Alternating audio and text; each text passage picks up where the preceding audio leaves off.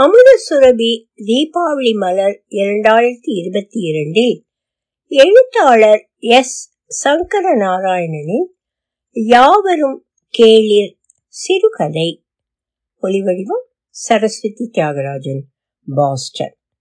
எங்கள் எல்லோருக்குமே ஜெகதீச மாமாவை ரொம்ப பிடிக்கும். மாமா சென்னையில் மத்திய அரசு வேலை பார்க்கிறார். இன்னும் ஐந்தாறு வருடத்தில் பதவி ஓய்வு பெற்று விடுவார். எப்பவுமே உற்சாகமான கலகலப்பான மனிதர்.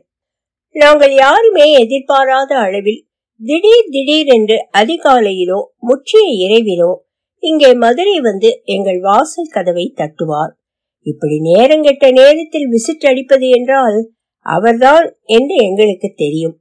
ஒரு தரம் அம்மா தன் தங்கை ரேவதியுடன் அலைபேசியில் பேசிக் கொண்டிருந்தாள்.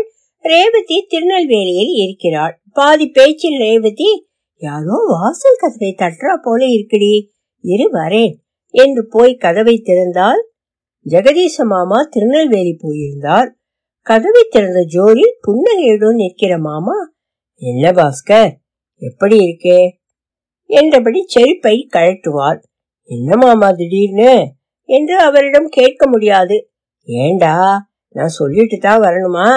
என்று அதே புன்னகையுடன் கேட்பார். திடீர்னு வந்தா அதுதான் மாமா என்பார் மாமா கடிதம் என்று எழுதியதே இல்லை. தோணினால் லீவு லெட்டர் எழுதுவார். சீயல் இல்லாவிட்டால் ஈயல் போறது போ.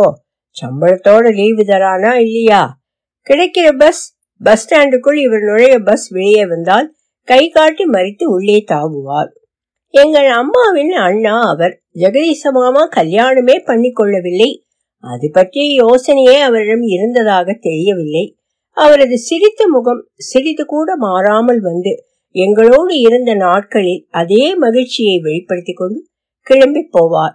வயசு வித்தியாசமே இல்லாமல் எல்லோரோடும் ஒரே மாதிரி பழகுகிற மாமா. எங்களுக்கே அப்படி பழக வராது. என் தம்பி சரவணனோடு என்னால் அத்தனை இயல்பாய் இருக்க முடியவில்லையே. அத்தோடு அந்த வெள்ளை சிரிப்பு மனசில் இருந்து வந்தது அந்த சிரிப்பு. புவனா எங்கள் அம்மா காப்பி எடுத்து வருவாள். என்ன புவனா உன் காப்பிய குடிக்கலாம்னு வந்திருக்கேன். என்ன நீ இழைச்சு போயிட்டேன்னு விசாரிக்கலாம்னா நீ இழைக்கவே மாட்டேங்கிற என்பார் மாமாவிடம் யாரும் எதை பற்றியும் பேசலாம்.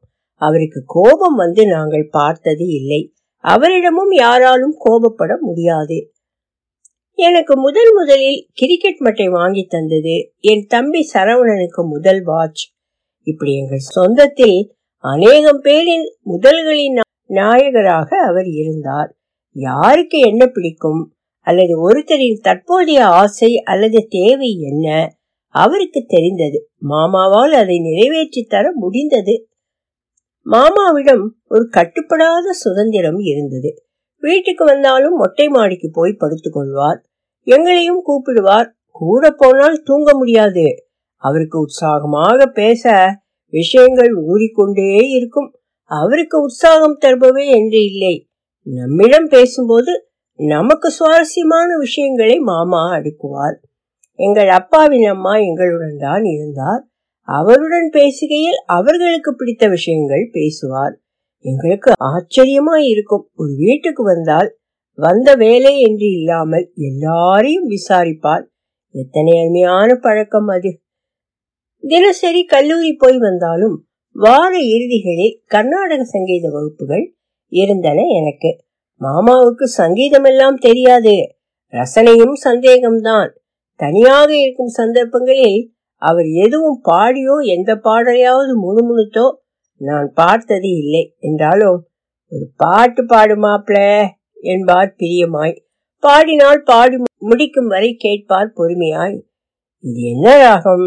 என்று நம்மிடமே கேட்டு தெரிந்து கொண்டு தலையாட்டுவார். இதே ராகத்தில் சினிமா பாட்டு. என நான் பாடி காட்டினால் கண் விரிய அடடே என்று புன்னகை செய்தபடி என் முதுகில் தட்டுவார். அவர் என்னை பாடச் சொல்வதே என்னை சந்தோஷப்படுத்ததான் இது எனக்கு தெரியும். அந்த சினிமா பாடலை நான் நினைவு கூர்ந்த போது அவர் சந்தோஷப்பட்டதே எனது சங்கீத ஈடுபாட்டை சிலாகித்துத்தானே ஒழிய அவரது ரசனையை மேம்படுத்திக் கொள்ள அல்ல என பின்னாளில் நான் நினைத்து கொண்டேன். எவ்வளவு நல்ல பண்பு. நம்மை சந்தோஷப்படுத்தி நம் சந்தோஷ முகம் பார்த்து திருப்தியுறுவது மாமாவின் இதயம் விசாலமானது. அது அன்பின் ஊற்று. மாமா எப்போதும் சந்தோஷமான சூழலில் இருக்க விரும்பினார். அப்படிப்பட்ட சூழலை தானே ஏற்படுத்தி கொண்டார் என்று சொல்ல தோன்றுகிறது. அனுமார் தன் வாளை சுருட்டி தன் இருக்கையை தானே ஏற்படுத்திக் கொள்ளவில்லையா? அதை போல. காசி வரை போய்விட்டு வந்து விட்டார். புது ஊர் எங்காவது போய் வந்தால் அவரிடம் புது அனுபவம் ஏதாவது இருக்கும். காசியில் போய் ஒருவருக்கு தர்மக்கொள்ளி போட்டுவிட்டு வந்திருக்கிறார். யாரோ காசிக்கு வந்து இறந்திருக்கிறார்கள். அவரது மகன் வெளிநாட்டில் இருந்து வர முடியாத சூழ்நிலை. ஐயா அதுக்கென்ன? இதெல்லாம் புண்ணியம் என்று கர்ம காரியம் செய்திருக்கிறார். அவர் அப்பாவுக்கு அதாவது எங்கள் தாத்தாவுக்கு அவர் மூத்த பிள்ளை இல்லை. ஆனாலும் இப்ப வாய்ச்சதே என்று புன்னகை செய்வார். ஒரு வேடிக்கை என்னவென்றால் எங்கள் தாத்தாவுக்கு மூத்த பிள்ளை விநாயகம் அவருக்கு பெண் குழந்தைகள் தான் பிள்ளை இல்லை விநாயகம் இருந்தபோது அவருக்கு இவர்தான் கொல்லி போட்டார். யாராவது ஊருக்கு கிளம்பினால் வரீங்களா? என்று புன்னையுடன் கூப்பிட்டால் உடனே கிளம்பி விடுவார். உங்க ஊர்ல என்ன விசேஷம்? என்று விசாரிப்பார். எனக்கும் சேர்த்து டிக்கெட் போட்டுறீங்களா? நான் பைசா தந்துடுறேன் என்பார். கிளம்பி விடுவார். ஒவ்வொரு ஊருக்கும் ஒரு முகம் இருக்குடா. அதுபோல ஒவ்வொரு ஊருக்கும் ஒரு வாசனை அடையாளம் இருக்கு. அது அதுவா அமையற அடையாளம். ராமேஸ்வரம்னா என்ன தோணுது? என்னை நிறுத்தி குதிரை வண்டி என்று சிரிப்பார். அது அந்த கால அடையாளம்னு சொல்வே அதனால் என்ன? இங்க மதுரைக்கு எங்கள் வீட்டுக்கு வந்து ஒரு நாலு நாள் இருக்கிற மாதிரி சொல்வார். திடுதிப்பென்று திருச்சி உச்சி பிள்ளையாரை பார்க்கணும். நான் திருச்சி போயிட்டு அப்படியே ஊர் போயிடுவேன். என்று கிளம்பி விடுவார். எதிலும் நிலையான முடிவுகள் அவருக்கு இல்லையோ என்று தோன்றும். பெரிய பக்திமானா என்ன? அதொன்றும் இல்லை. நல்ல நாள் விசேஷம் என்றால் கோவிலுக்கு போவார். அந்த கூட்டத்திரளில் கலந்து திளைப்பது அவருக்கு வேண்டியிருந்தது என்று நானே உணர்ந்து கொண்டேன். இரு கரையும் தொட்டு பறந்து விரிந்த ஆற்றில் முங்கி திளைத்து குளிக்கிறோம் அல்லவா? அதே போன்றதொரு மகிழ்ச்சி பரவசம். அது அத்தனை பக்தர்களின் ஊடே கலந்து கொள்வதில் அவருக்கு கிடைத்தது. உணர்ச்சி மிக்க கூட்டத்தில் தன்னை கரைத்து கொள்ள விரும்பினார் அவர். தெரிந்த ஊர் என்று இல்லை புது ஊர்களையும் போய் பார்க்க அவருக்கு பிரியம் இருந்தது. அந்த ஊரில் மக்கள் கூடும்போது அவரும் போய் கலந்து கொண்டார். அந்த ஊரின் விசேஷ நாள் என்று அறிந்து கிளம்பு முன் ரயில் டிக்கெட் ரிசர்வேஷன் அமையாது. வெயிட்டிங் லிஸ்ட் நூறு தாண்டும். போயிறங்கினாலும் எங்கே தங்க தெரியாது. ஊரே தெரியாது. போய்விட்டால் ஊர் ஜே ஜே என்றிருக்கும். மக்கள் திரள் திரளாக போவதும் வருவதுமாய் அதை பார்க்க அவருக்கு இஷ்டம். குளக்கரை மண்டபம் அது இது என்று கிடச்சையிடம் ஒதுங்கிக்க வேண்டியதுதான் என்பார் புன்னகையுடன். நம்மால் முடியாத எளிமை அது. மண்டபத்தில் யாருடன் படுத்துக் கொள்வார்? நல்லவனோ கெட்டவனோ பிச்சைக்காரனோ நோயாளியோ அவரிடம் அதை பற்றியெல்லாம் யோசனை கிடையாது. அவர் பாட்டுக்கு கிடைத்த இடத்தில் தன்னை செறிய கொள்கிறார் போல இருக்கும். சில பௌர்ணமி நாட்களில் அப்படி படித்து கிடப்பது ரொம்ப உற்சாகமாக இருக்கும். யாராவது பீடி அல்லது சிகரெட் ஊதுவார்கள். புகை வேறு கிளம்பும். ராத்திரி சாமி புறப்பாடு இருக்கு. பத்து பத்தரை மணிக்கு ரொம்ப அம்சமா இருக்கும் இந்த ஊர்ல. தூங்கிடாதீங்க சாமி என்பார்கள். இல்ல மாட்டேன் என்பார் மாமா. மண்டபத்தை இருட்டு பக்கத்தில் படித்திருப்பவர் யார் தெரியாது. அவர் முகம் தெரியாது. அவருடன் இயல்பாய் பேசிக்கொண்டே படுத்து கிடக்க மாமாவால் தான் முடியும். சாமி புகைய மாத்திரம் அப்படிக்கா விடுங்க. பசியை சமாளிக்க புகை விட்டே பழக்கமாயிட்டது. இரவில் திருவிழா வான வேடிக்கை எல்லாம் பார்த்து மரக்கூட்டம் பக்கம் போய் காலை கடன் முடித்து ஊர்க்குளத்தில் குளித்து கட்டி கொண்டிருக்கும் வேட்டியை அங்கேயே அலசி பிழிந்து சிறு வெயிலில் உலர்த்தி கொண்டு அதுவரை ட்ரௌசர் மாடல் ஜெட்டியில் காத்திருப்பார். இரவில் படித்திருந்தவருடன் ஒரு டீ சாப்பிடுவார். காலையில் ஒரு தரம் சுவாமி தரிசனம் செய்ய என்று அவருடன் உத்தரவு வாங்கி கொண்டு கிளம்புவார். அந்த சந்திப்புகள் பற்றியெல்லாம் நாம கேட்டால் பேசுவார். எத்தனை விதமான சந்திப்புகள்? ஒரு மந்திரவாதி ஒரு குடுகுடுப்பை ஒரு பிச்சைக்காரனும் அவனுடன் கூடவே வாழும் நாயும் என்று படித்திருந்தார். பில்லி சூனியம் எடுக்கிற ஆட்களை எல்லாம் நான் பார்த்திருக்கேண்டா என்றார் ஒருமுறை. பேய்கள் பற்றியும் அநேக சுவாரஸ்யமான கதைகள் அவரிடம் இருந்தன. நான் சின்ன வயசில் அதாவது என் பள்ளி பருவத்தில் நாங்கள் இருந்தபோது வேதபுரீஸ்வரம் அங்கே சிவன் கோவில் பிரசித்தம். நாங்களே ஊர் மாறி வந்து இப்போது நான் கல்லூரி முடித்து வேலைக்கு போக ஆரம்பித்து விட்டேன். வேதபுரீஸ்வரத்தில் இப்போது எங்கள் சொந்தமாக யாருமே இல்லை. என்றாலும் வருடம் ஒருமுறை அந்த ஊர் கடவுளுக்கு என் பிறந்த நாள் என என் பெயரில் அர்ச்சனை செய்யப்பட்டு விபூதி பிரசாதம் தபாலில் வரும். ஒரு நாள் வந்த ஜோரில் எனக்கு விபூதி கொடுத்தார். இது உங்க பிரசாதம் தாண்டா என்றார். ஆக யாரும் இல்லாவிட்டாலும் அந்த ஊரையும் ஒரு விசிட் அடித்திருக்கிறார் எங்கள் பாட்டிக்கு கண்புரை அதிகமாக திண்டாடினாள். அம்மா வேலைக்கு போக வேண்டியிருந்தது. நான் சின்ன பையன். அப்பாவுக்கு அடிக்கடி மூச்சிறைப்பு வரும். வெளியே சிறு மழை குளிர் என்றாலும் அவர் மார்பில் தயிர் கடைகிறார் போல சத்தம் கிளம்பிவிடும். அந்த முறை எங்கள் வீட்டுக்கு வந்த மாமா அவரே பாட்டியை ஆஸ்பத்திரி அழைத்து போய் அறுவை சிகிச்சை முடித்து வீட்டுக்கு கூட்டி வந்து கூடவே இரண்டு மூன்று நாள் கண்கட்டு பிரிக்கும் வரை இருந்தார். பெரிய உதவி அல்லவா? அதுவும் மாப்பிள்ளை வழி பாட்டிக்கு. உதவி என்றால் அவள் பக்கத்திலேயே இருந்து வேலைக்கு காப்பி வேணுமா தண்ணி வேணுமா என்று கேட்டு தருவது தலையணை வசதியாயிருக்கா என சரி பார்ப்பது பக்கத்தில் மொபைலில் அவளுக்கு பிடித்த பாடல் வைத்து தருவது கிரேசி மோகன் எஸ் வி சேகர் என்று நகைச்சுவை நாடகம் கேட்பால் விரும்பி தான் வாசித்த கதைகள் சொல்வது பாட்டி பேச பேச கேட்டுக்கொண்டிருப்பது என அவர் சமாளித்தது பாட்டிக்கே திருப்தி ஆயிற்று என் பிள்ளை மாதிரி பார்த்துக்கிட்டேடா என மனசார சொல்வாள் பாட்டி. அண்ணா அதெல்லாம் எங்க போனாலும் நல்ல பேர் எடுத்துருவான் என்றாள் அம்மா. ஆயினும் மாமா பற்றி அவளுக்கு கவலை உண்டு. ஜெகதீச மாமா கல்யாணமே பண்ணி கொள்ளாததில் அவளுக்கு வருத்தம். அதானே? ஏமா அப்படி? என்று கேட்டேன் வியப்புடன். ஏதும் காதல் தோல்வின்றா போல?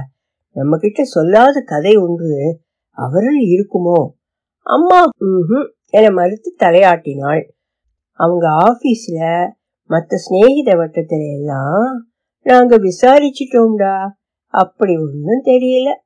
இதற்கிடையே மாமா ஒரு நாள் திடுது பெண்டு என் அக்கா பாகீரதியை பார்க்க விழுப்புரம் போய் இறங்கி இருக்கிறார் அன்றைக்கு அந்த வீட்டில் நிலைமை அத்தனை சுமூகமாய் இல்லை. கதவை திறந்து விட்டுவிட்டு மாப்பிள்ளை ஸ்ரீதர் உள்ளே போயிருக்கிறான். அதுவே மாமாவுக்கு ஒரு மாதிரி ஆகியிருக்கிறது. பாகி வாங்க என்று சொல்லாமல் தலையை மாத்திரம் ஆட்டினாள். நம்ம வீட்டு பிரச்சனை மாமாவுக்கு தெரிஞ்சிட்டதோ? என்று அவளுக்கும் ஒரு இதுதான். என்னடா எக்கு தப்பான நேரத்தில் வந்துட்டோமோ? என்று இருந்தது மாமாவுக்கு. வந்தது வந்தாகிவிட்டது. இப்போது இப்போ இந்த பிரச்சனையை தீர்க்காமல் அவர் கிளம்பவும் முடியாது. வீட்டில் அவளும் மாப்பிள்ளையும் தான். அவர்கள் இருவருமே உணர்ந்து இருந்தார்கள். சரி நான் கிளம்புறேன் என்று கூடத்தில் நின்று பொதுவாக சத்தமாக பேசினார் மாமா. பிள்ளை அவன் அறையில் இருந்து வெளியே வந்தான். பாகி அவருக்காக அடுப்படியில் காப்பி கலந்து கொண்டிருந்தவள் வெளியே வந்து பார்த்தாள். ஏன் மாமா? என்றாள் மாப்பிள்ளை. பாகி பேசாவிட்டாலும் மாமாவையே பார்த்தாள். இன்னைக்கு நாம் மூணு பேருமே வெளியே சாப்பிடுவோம். என மாமா அவர்களை அழைத்து போனார். இரண்டு பேருமே அலுவலகத்துக்கு லீவு எடுத்தார்கள். அவர்களுக்குள் என்ன பிரச்சனை என்றே தெரியாது. மாப்பிள இப்ப ஸ்ரீரங்கம் போறேன். உங்களை பார்த்துட்டு போலாம்னு இருந்தது. நீங்க வரீங்களா? என்று கேட்டார் அவளிடம் அதே போல அவளிடமும் சில ஸ்வீட் நத்திங்கஸ் போல பேசினார்.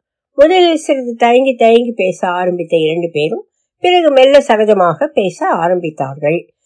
இப்போது அவர்கள் இரண்டு பேரிடமுமே மாற்றி மாற்றி அவர் பேச ஆரம்பித்தார். மாப்பிள்ளையின் அம்மாவின் உடல் நலம் விசாரித்தார். ஹோட்டல் பில்லை அவரே தந்தார். அவர்கள் தங்களுக்குள் சகஜப்பட்டார்களா? தெரியாது. என்றாலும் ஸ்ரீரங்கம் ரெண்டு பேருமா வாங்களேன் என்ற போது இருவருமாக சேர்ந்தே இல்ல இன்னொரு வாட்டி பார்க்கலாம் என்று ஒரே குரலில் சொன்னது அவருக்கு பிடித்திருந்தது. கெமிஸ்ட்ரியில் வாசித்தது போல அவர்கள் இருவரும் இயங்க செயல்பட அவர் ஒரு கிரியா ஊக்கி கேட்டலிஸ்ட் என செயல்பட்டிருந்ததால் அவருக்கு மகிழ்ச்சியே. சரியான நேரத்தில் தான் அங்கு வந்திருக்கலாம். அதாவது அவர்களுக்குள் மூணாம் நபர் இருவரையும் விசாரணை வளையத்தில் கொண்டு வராத ஒரு நபர் தேவைப்பட்டிருக்கலாம். நான் வந்தது நல்லதாயிற்று என நினைத்தார். அதல்ல விஷயம். இப்போது இனியும் அவர்கள் கூட நான் இருப்பதுதான் அவர்களுக்கு இடைஞ்சல். லீவு வேறு போட்டிருக்கிறார்கள். உண்மையில் அவர்களே முன் யோசனையாய் லீவை கை கொண்டிருக்கலாம். கொண்டு வந்த பையை ஹோட்டலுக்கு எடுத்து வந்திருந்தார். அப்படியே அங்கிருந்து மாமா ஸ்ரீரங்கம் பஸ் ஏறினார். இதையெல்லாம் அடுத்த முறை எங்கள் வீட்டுக்கு மதுரை வந்தபோது மாமா பேசினார். நானும் மாமாவும் மொட்டை மாடியில் படுத்திருந்தோம். நல்ல அமைதி அருமையான காற்று. பின்னிரவில் நிலா வருமாய் இருந்தது. திடீரென்று நான் மாமாவிடம் கேட்டேன். நீங்க ஏன் மாமா கல்யாணமே பண்ணிக்கல? உங்க அம்மா கேட்க சொன்னாளா? என்று சிரித்தார் மாமா. கல்யாணம்னா என்னடா? நம்ம சந்தோஷத்துக்காக நாம பண்ணிக்கிற ஏற்பாடு தானேடா என்றார் மாமா. என் பக்கமாக திரும்பி படுத்து கொண்டார். நான் என் மாமா மீது என் காலை போட்டுக்கொண்டேன் ஆனால் சந்தோஷம்ன்றது நமக்குள்ள இருக்கு. அது வெளியில இல்லை. எனக்கு ஏன் சந்தோஷம் முக்கியம்? ஆனா ஒரு கல்யாணம் பண்ணிக்கிட்டேன்னு வெயி. என் சந்தோஷங்களுக்கு ஒரு ஒரு சுயநலமான கோட்டிங் வந்துடுதுன்னு நினைக்கிறேன். கல்யாணம் ஒரு கமிட்மெண்ட் அது இந்த உலகத்தை விட்டு ஒரு சுயநலத்தோட நம்ம உடுக்கிறதா எனக்கு படுது. பாசு நான் மனிதர்களை நேசிக்கிறேன். உன்னை நேசிக்கிறத போல எதிர் வீட்டு பையனையும் நேசிக்கிறேன். உலகத்தை உலகத்தின் அத்தனை மனிதர்களையும் நேசிக்கிறேன். என்றாள் மாமா. அவர் யோசனை எனக்கு புதுசாய் இருந்தது. இப்ப கல்யாணம்னு எனக்கு ஆயிருந்தா நான் இப்படி ஊர் ஊரா சுத்தி புது புது சந்தோஷங்களை அடைய முடியுமா? என் மனைவிக்கு குழந்தைகளுக்கு நான் கட்டுப்பட்டவன் ஆயிடுறேன் நான் இப்படி கிளம்புறதுல அவங்க சம்மதம் எனக்கு தேவையாயிருது என் இஷ்டப்படி நான் இருக்க முடியுமா? இப்ப என் தங்கைய பார்த்து நான் காட்டுகிற அதே புன்னகைய எதிர் வீட்டு பெண்ணிடமும் நான் காட்டலாம். அது தப்பாகாது. அவங்களும் என்னை எளிமையா புரிஞ்சுப்பாங்க. புரிஞ்சுப்பாங்களா இல்லையா? புரியுது மாமா என்றேன். நீ மாறுபடலாம் இதான் நான் என்றார் மாமா பெரிய கொட்டாவி விட்டார். மணி என்ன தெரியல தூங்கலாமா? என்றார். ஒலி வடிவம் சரஸ்வதி தியாகராஜன் பாஸ்டன்.